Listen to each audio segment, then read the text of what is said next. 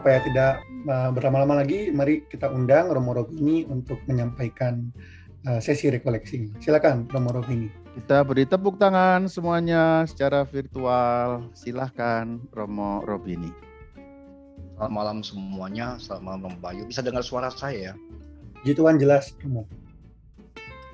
Saya terima kasih pertama-tama atas undangan Romo Bayu. Kami bertemu di Bandung baru-baru ini setengah hari kami jalan akhirnya kami sepakat bekerja sama karena memang seharusnya imam seperti itu. Kita ini kan kecil minoritas. Kalau kita itu dengan kecemburuan dan iri hati maka gereja mau jadi apa? Saya ini ada di sini karena kebaikan Romo Bayu juga di podcastnya beliau. Dan teman-teman tahu saya ini bukan orang pintar dalam bidang teknologi jadi sabar-sabar dengan saya lah soal teknologi ya. Saya ini tidak bisa membuat PowerPoint. Jadi, saya ini orang mesin tik. Sabar-sabar. Saya mencoba membaca saja sambil menerangkan teks saya karena saya tidak tahu secara cepat untuk membuat PowerPoint. Koleksi ini dimulai dengan yang sesi pertama dari diberi, diberi kesempatan Romo Bayu, saya mau membahas mengapa Allah menjadi manusia. Saya mulai suatu ketipan yang mungkin orang tidak nyangka-nyangka, itu dari Kidung Agung. Kidung Agung bab 8 ayat 6b sampai 7. Karena cinta kuat seperti maut, kegairahan gigi seperti dunia orang mati, nyalanya adalah nyala api, seperti nyala api Tuhan Air yang banyak terdapat memadamkan cinta, sungai-sungai terdapat menghanyutkannya. Sekalipun orang memberi segala harta benda rumahnya untuk cinta, namun ia pasti akan hilang.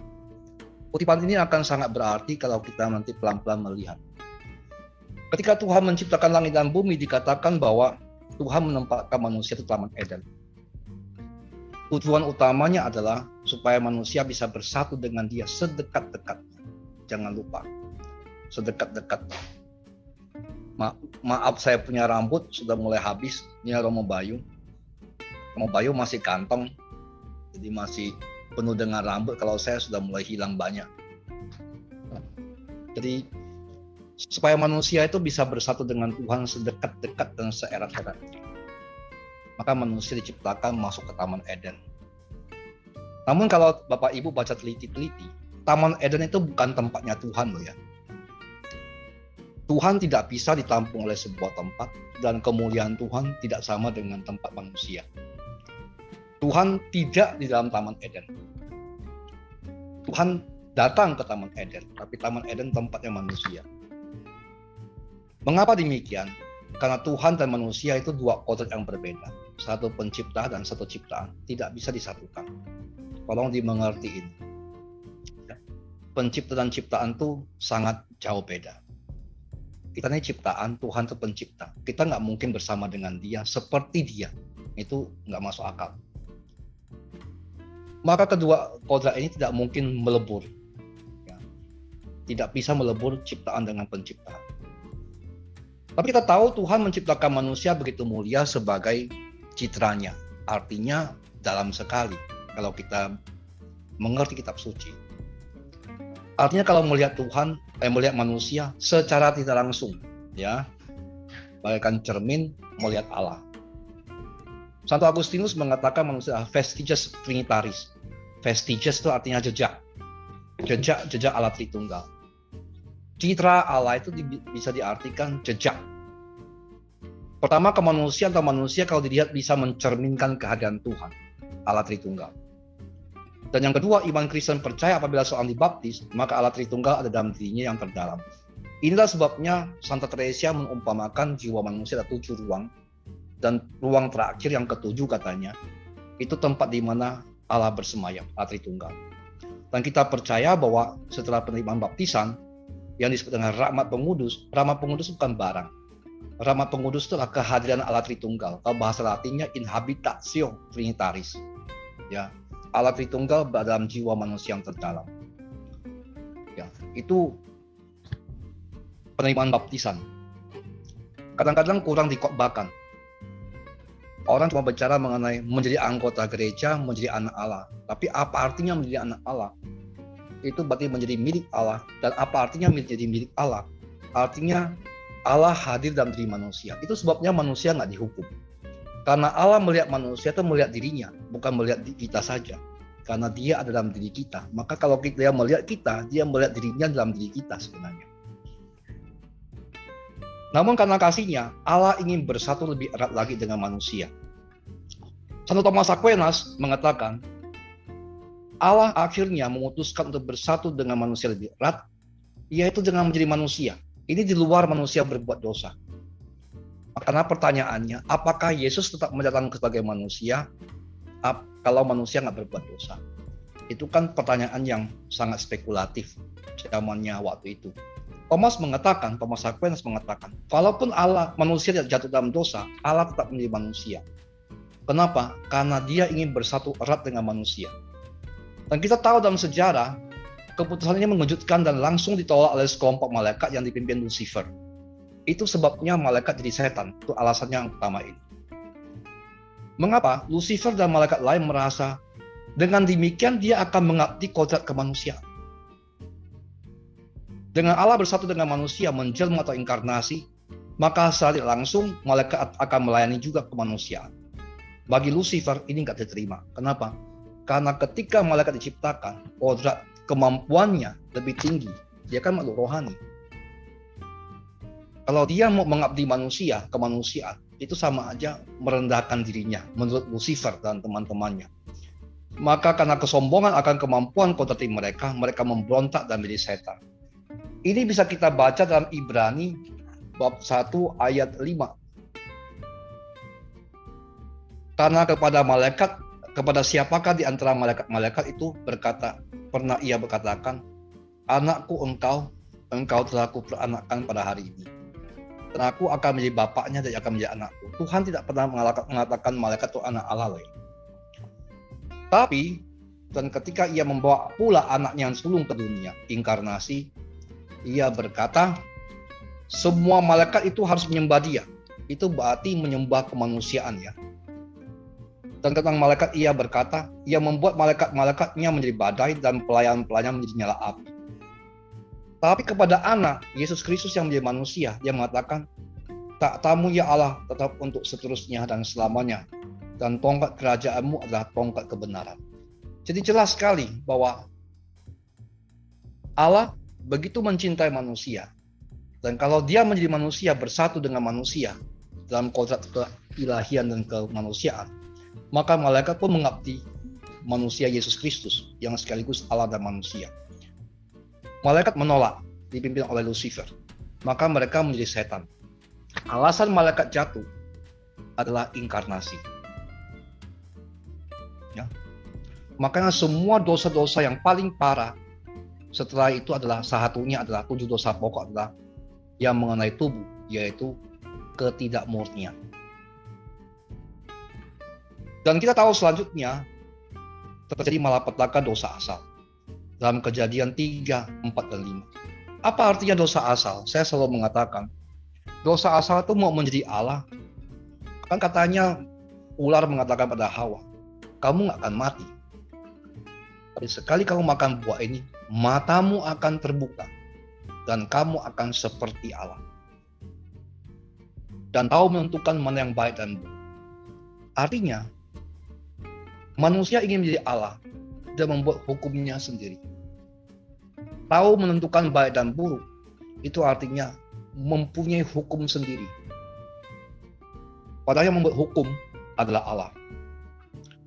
Ini artinya manusia mau seperti setan, merebut kekuasaan dan keilahian bagi dirinya sendiri dengan kemampuan dirinya sendiri. Hal mana tidak mungkin, maka manusia dihukum, dan itu adil maka manusia diusir dari Taman Eden, tidak bisa bersatu dengan Allah lagi. Namun Tuhan tidak membatalkan rencana yang ingin bersatu dengan manusia. Dosa tidak membatalkan rencana Allah. Setelah manusia berbuat dosa, Tuhan langsung menjadikan penembusan.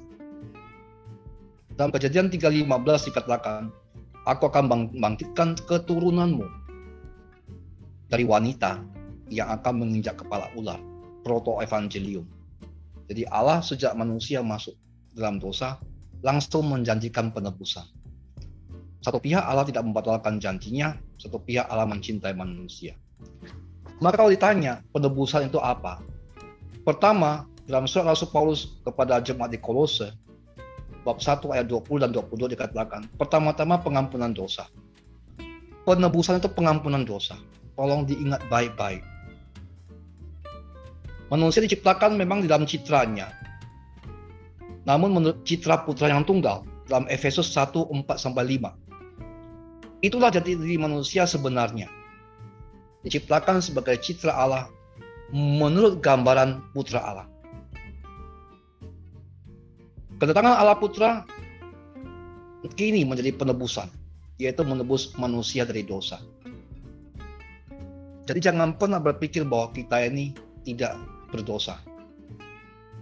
Kedua adalah untuk melepaskan kita dari kuasa kegelapan dan memindahkan ke dalam kerajaan anak yang terkasih. Kolose 1.13. Ini dua mada ini yang bagi para religius dan pastor didoakan setiap hari Senin dan Rabu. Ya, mada Efesus hari Senin, mada Kolose hari Rabu, itu benar-benar menggambarkan siapa kita dan penebusan.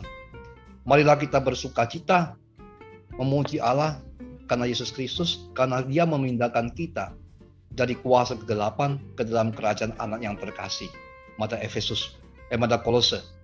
Jadi penebusan itu sekalian pengampunan dosa dan melepaskan kita dari cengkraman setan.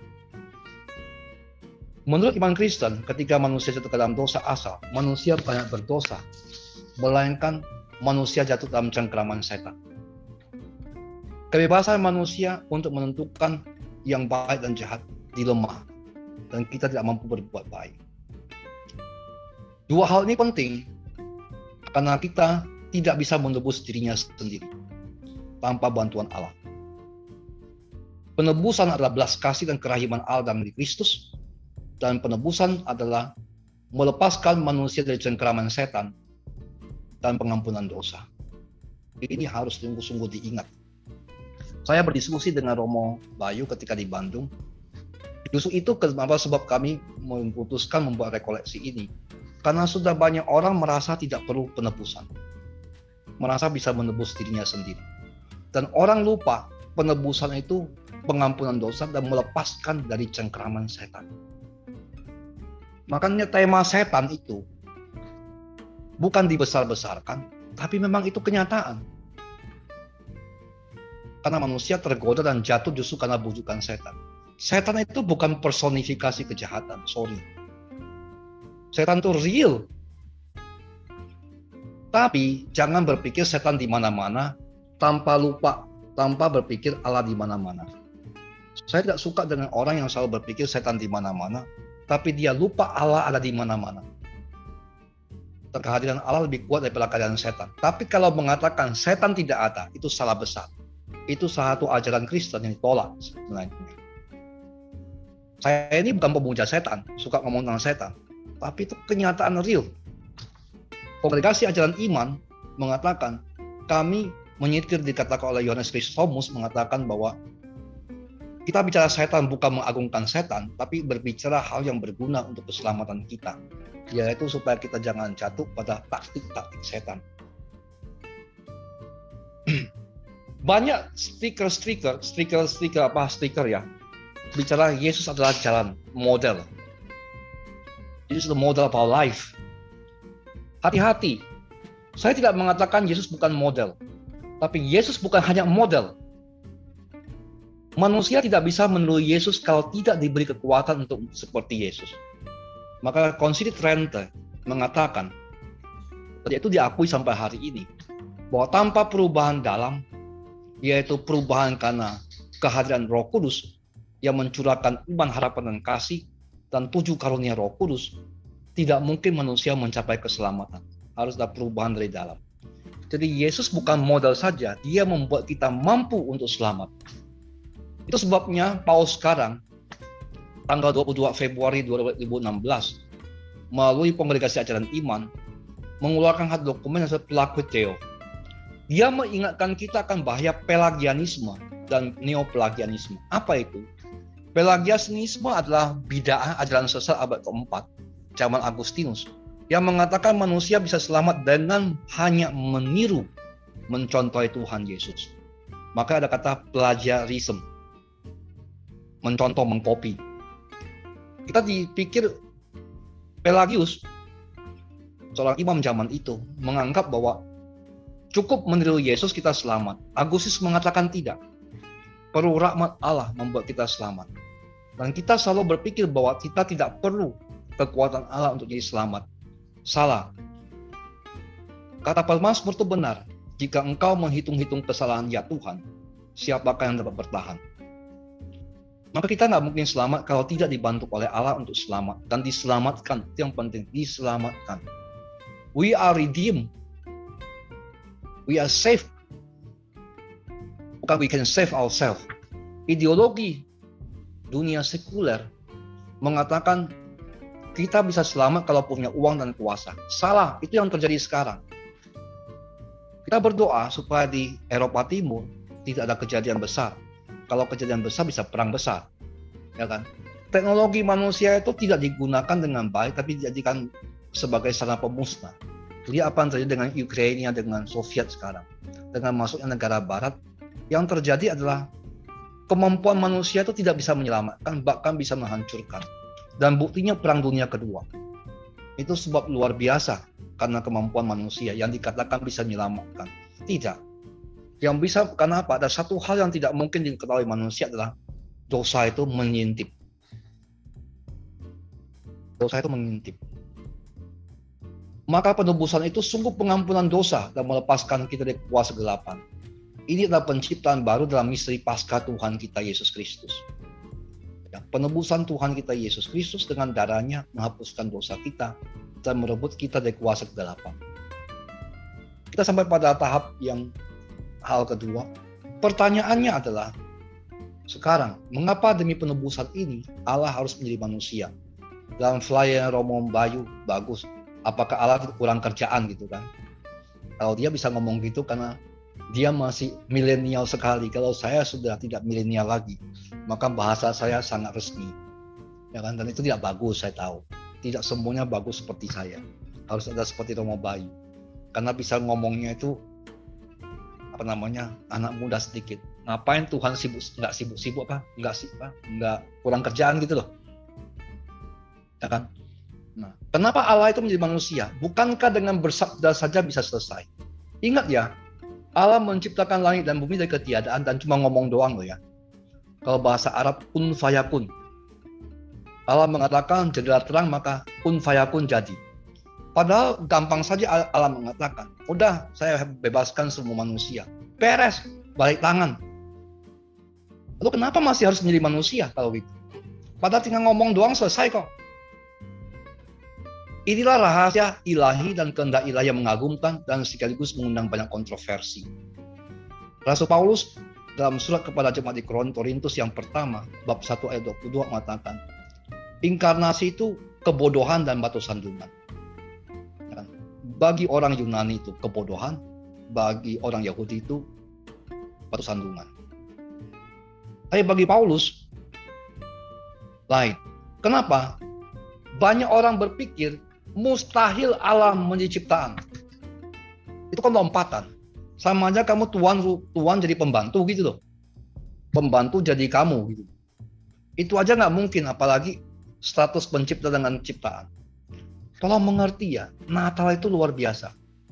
Natal itu Allah yang membuat ciptakan manusia, memberi kehidupan.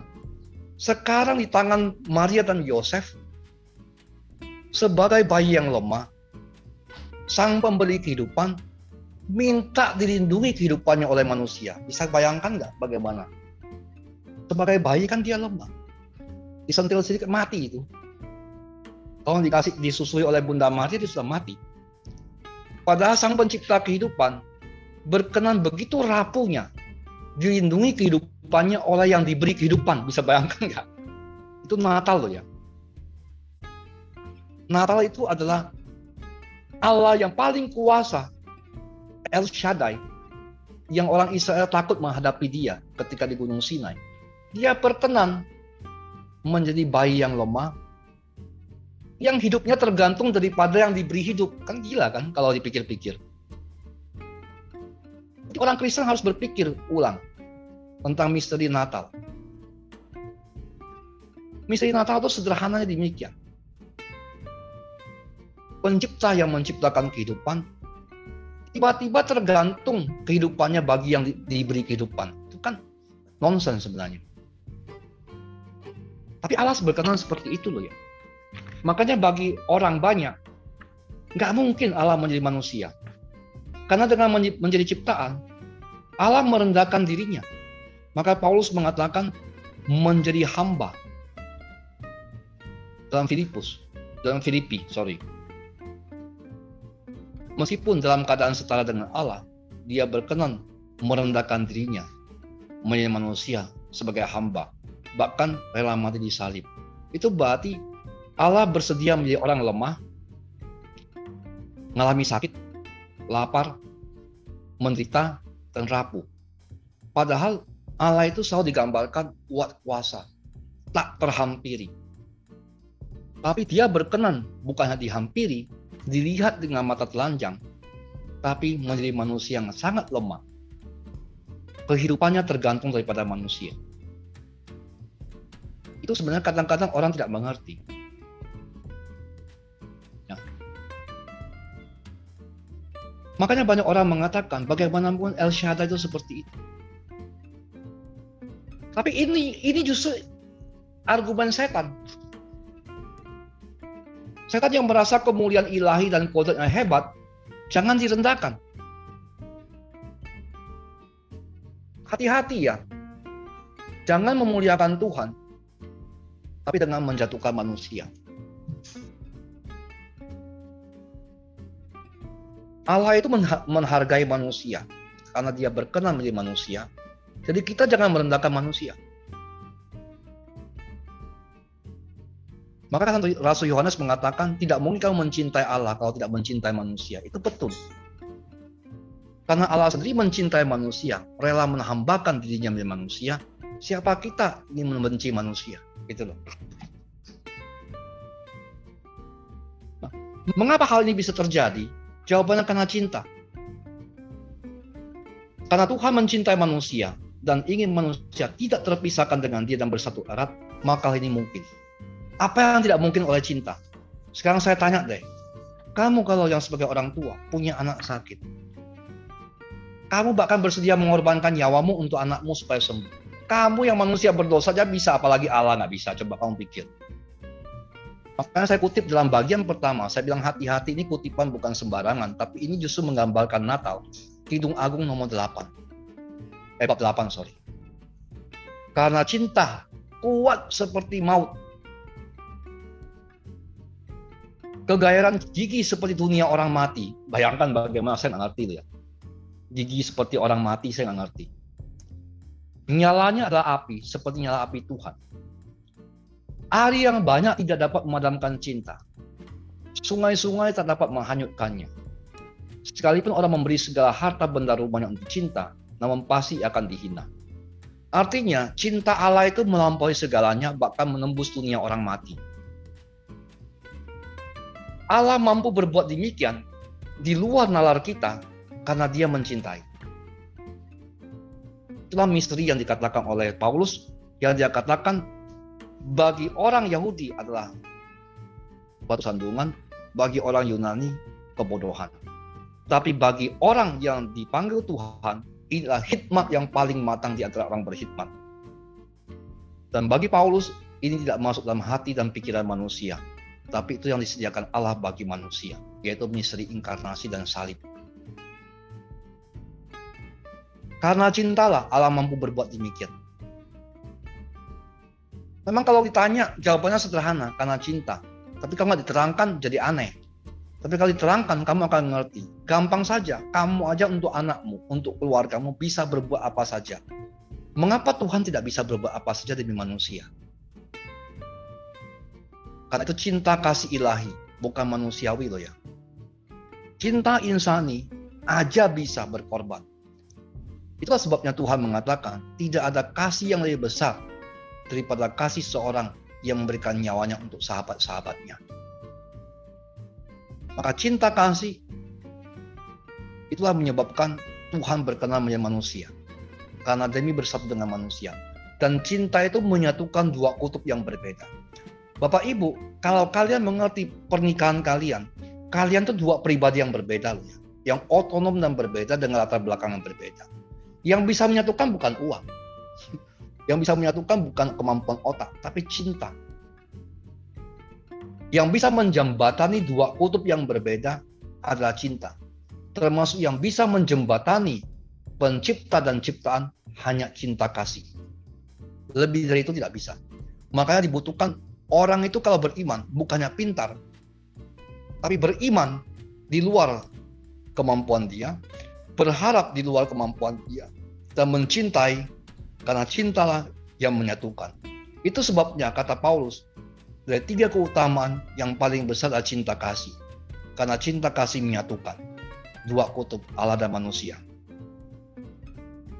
Jadi menjadi manusia bagi Allah adalah demi bersatu dalam manusia sehingga manusia sungguh menjadi citranya yang paling dalam. Misteri inkarnasi yang kita rayakan Natal adalah pernikahan. Kodrat keilahian dan kemanusiaan. The marriage of the divine and the human. Terbedakan karena kodrat Allah tidak mungkin bercampur dengan kemanusiaan, namun tidak terpisahkan. Pernikahan itu paling nyata dalam Kristus, yaitu satu manusia satu pribadi dua kodrat yang tak tercampur tapi tidak terpisahkan. Yesus Kristus itu satu pribadi dua kodrat. Jangan pernah lupa, ini konsili Efesus 431. Ya, satu kodrat dua, dua pribadi. Eh, satu pribadi dua kodrat. Jadi jangan pernah lupa itu. Dan itu bersatu erat dalam diri satu pribadi, terpisahkan, eh, ter, terbedakan, artinya tidak bercampur, namun tidak terpisahkan. Itulah perkawinan manus, perkawinan ilahi. Natal itu adalah pernikahan Allah dan manusia. Makanya kerajaan surga dalam perumpamaan Tuhan Yesus selalu digambarkan pesta pernikahan anak domba Allah. Ya, itu adalah spiritual marriage, the highest spiritual marriage. Itu Yesus Kristus. Surga adalah persatuan dua kodrat yang tidak terpisahkan namun terbedakan. Kemanusiaan masuk dalam keilmuan keilahian. Saya pernah ngomong, dengar baik-baik, jangan bilang saya salah. Apakah manusia bisa masuk surga? Sebenarnya tidak mungkin masuk surga surga itu keilahian, manusia itu ciptaan. Lalu kenapa bisa manusia bisa masuk surga? Karena sudah ada manusia lebih dulu masuk surga. Siapa? Yesus Kristus. Kemanusiaan yang dibawa Yesus Kristus di surga pada waktu dia naik ke surga itu jaminan bahwa sudah ada manusia masuk surga. Maka surga terbuka untuk manusia. Itu sebabnya Yesus mengatakan jalan kebenaran dan hidup. Kalau tidak ada Yesus, surga tidak mungkin bagi manusia. Kita tetap di Taman Eden. Itu sebabnya penebusan lebih besar daripada penciptaan. Maka pada malam Paskah ada exultat yang mengatakan happy fall, ya kesalahan yang membahagiakan. Kenapa? Karena dengan dosa Adam, manusia mendapatkan penebusan yang lebih besar daripada dosa Adam dan tidak lain adalah surga terbuka bagi manusia. Karena putra Allah yang manusia itu masuk surga. Maka kemanusiaan menetap selama-lamanya di surga. Kalau tidak, manusia tidak bisa masuk surga. Tetap di Taman Eden. Ya, jangan salah sangka. Ya, kita selalu mengatakan kita boleh masuk surga karena sudah ada yang masuk surga duluan. Kristus kepala gereja, kita anggotanya, sudah tiba di sana. Itulah sebabnya para bapak gereja timur mengatakan misteri penebusan Natal adalah manusia menjadi ilahi karena Allah menjadi insani. Inilah pertukaran suci. Admirable conversion bahasa latinnya. Pertukaran yang suci. Allah menjadi manusia supaya manusia menjadi Allah. Kata Santo Irenaeus. Orang kedua yang sangat bersatu dengan Allah dalam dirinya tidak lain adalah perawan tersuci Maria. Jangan pernah menghina Ibu Maria karena Ibu Maria adalah jelas-jelas pernikahan Allah dan manusia yang paling nyata selain Kristus. Karena dia membawa dalam dirinya dalam rahimnya keilahian.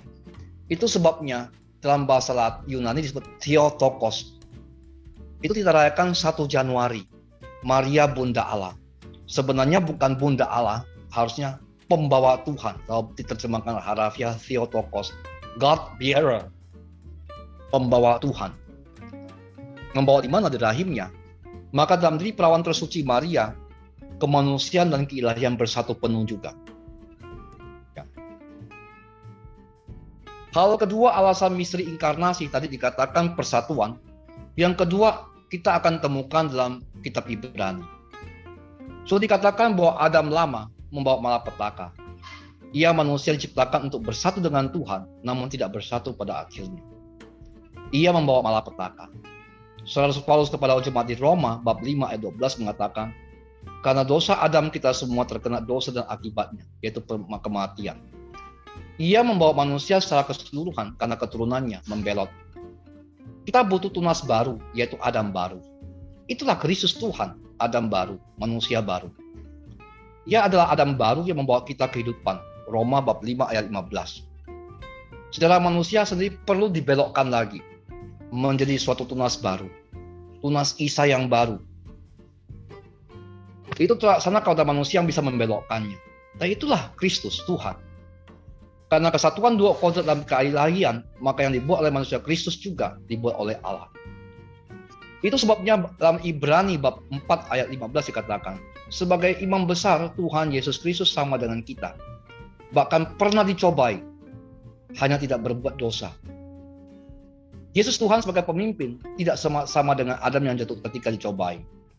Maka ketika ia melewati pencobaan, terutama yang paling hebat penderitaan, ia menjadi pokok keselamatan bagi yang percaya kepadanya.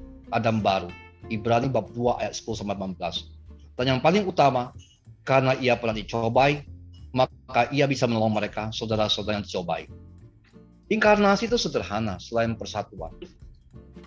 Allah itu maha tahu, kata orang Ibrani. Ia tahu bagaimana hebatnya pencobaan dari setan dan godaan-godaan. Ia tahu akibatnya berdosa. Allah tahu karena ia maha tahu. Namun tahu itu beda dengan mengalami loh ya. Saya yakin teman-teman tahu penjara itu tidak enak. Benar kan? Semua tahu penjara tidak enak. Namun beda kalau orang yang pernah di penjara bicara mengenai tidak enak penjara. Orang yang pernah kena COVID dan sembuh, dokter Siu di sini, so dia cerita dia ngerti. Kalau kita cuma takut kena COVID, tapi dia bisa bicara dokter Siu, bagaimana rasanya kena COVID. Beda sekali kalau orang pernah mengalami dan hanya tahu. Allah itu tahu karena ia maha tahu hebatnya pencobaan dan derita. Namun beda kalau ia seperti manusia, pernah mengalami penderitaan dan pencobaan. Maka ia pemimpin kita, Yesus Kristus adalah Allah yang berbelas kasih karena mengalami. Justru karena ia mengalami, maka ia tahu dan merasakan sehingga belas kasihnya sungguh luar biasa. Dalam Ibrani ayat 4 bab 4 ayat 16 dikatakan, Marilah kita menghadap kata kemurahan Allah, karena kita akan mendapatkan pertolongan pada waktunya. Mengapa keberanian baru berani sekarang? Karena kita tahu bahwa dia pernah susah. Dia pernah menderita. Dia pernah dicoba. Dia tahu hebatnya pencobaan. Dia nggak jatuh, gua jatuh. Karena dia tahu susahnya pencobaan. Tapi dia Tuhan, dia lewat, saya nggak lewat. Makanya kalau saya menghadapi dia yang tidak lewat ini, dia akan mengerti. Akan berbelas kasih. Itulah sebabnya dikatakan, marilah menghadap takhta kemaharahiman Allah. Karena kita akan mendapatkan pertolongan pada waktunya. Inkarnasi menjadi alasan untuk berani. Karena keyakinan ia pernah mengalami seperti kita. Hanya tidak jatuh Kitab Ibrani bab 5 ayat 7 mengatakan, dalam hidupnya Tuhan Yesus Kristus berdoa kepada Bapaknya dalam ratap dan tangis supaya dilepaskan dari penderitaan. Namun dia tetap setia. Itu berarti dia itu ratap tangis. Itu berarti menderita itu, ratap tangis itu. Berdoa dengan keluhan. Kita juga mengeluh ya. Kita menangis dan meratap. Sehingga Yesus Tuhan itu tahu betul seperti apanya susah. Maka setelah dia mengalami itu semua, dia menjadi perantara paling unggul. Itu sebabnya kita boleh berani menghadap tata kemurahan Allah. Kita dimengerti karena dia mengalami. Itulah inkarnasi sebenarnya. Pertama, Allah ingin bersatu dengan manusia, tak terpisahkan, pernikahan ilahi. Yang kedua, supaya kita mempunyai pengantara yang kuat. Bukan karena apa? Supaya pengantara kita mengalami segala hal sehingga kita diajak marilah kita menghadap takhta kemuliaan dengan berani dengan berani kata itu saya bacakan